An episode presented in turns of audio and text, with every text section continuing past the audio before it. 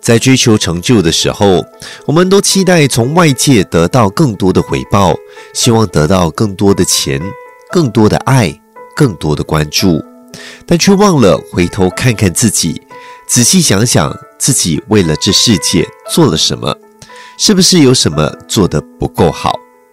要成功，一定要懂得往内看，因为成功的起点是自我分析，成功的秘诀。是自我反省。心灵咖啡，做人之道。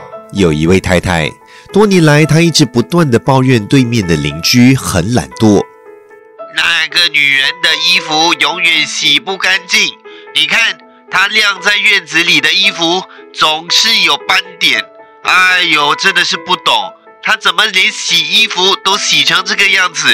看着我都觉得很心烦呐。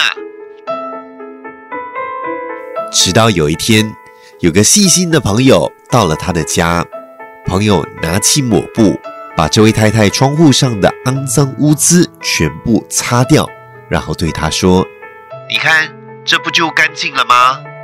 原来不是对面的太太衣服洗不干净，而是她自己家里的窗户脏了。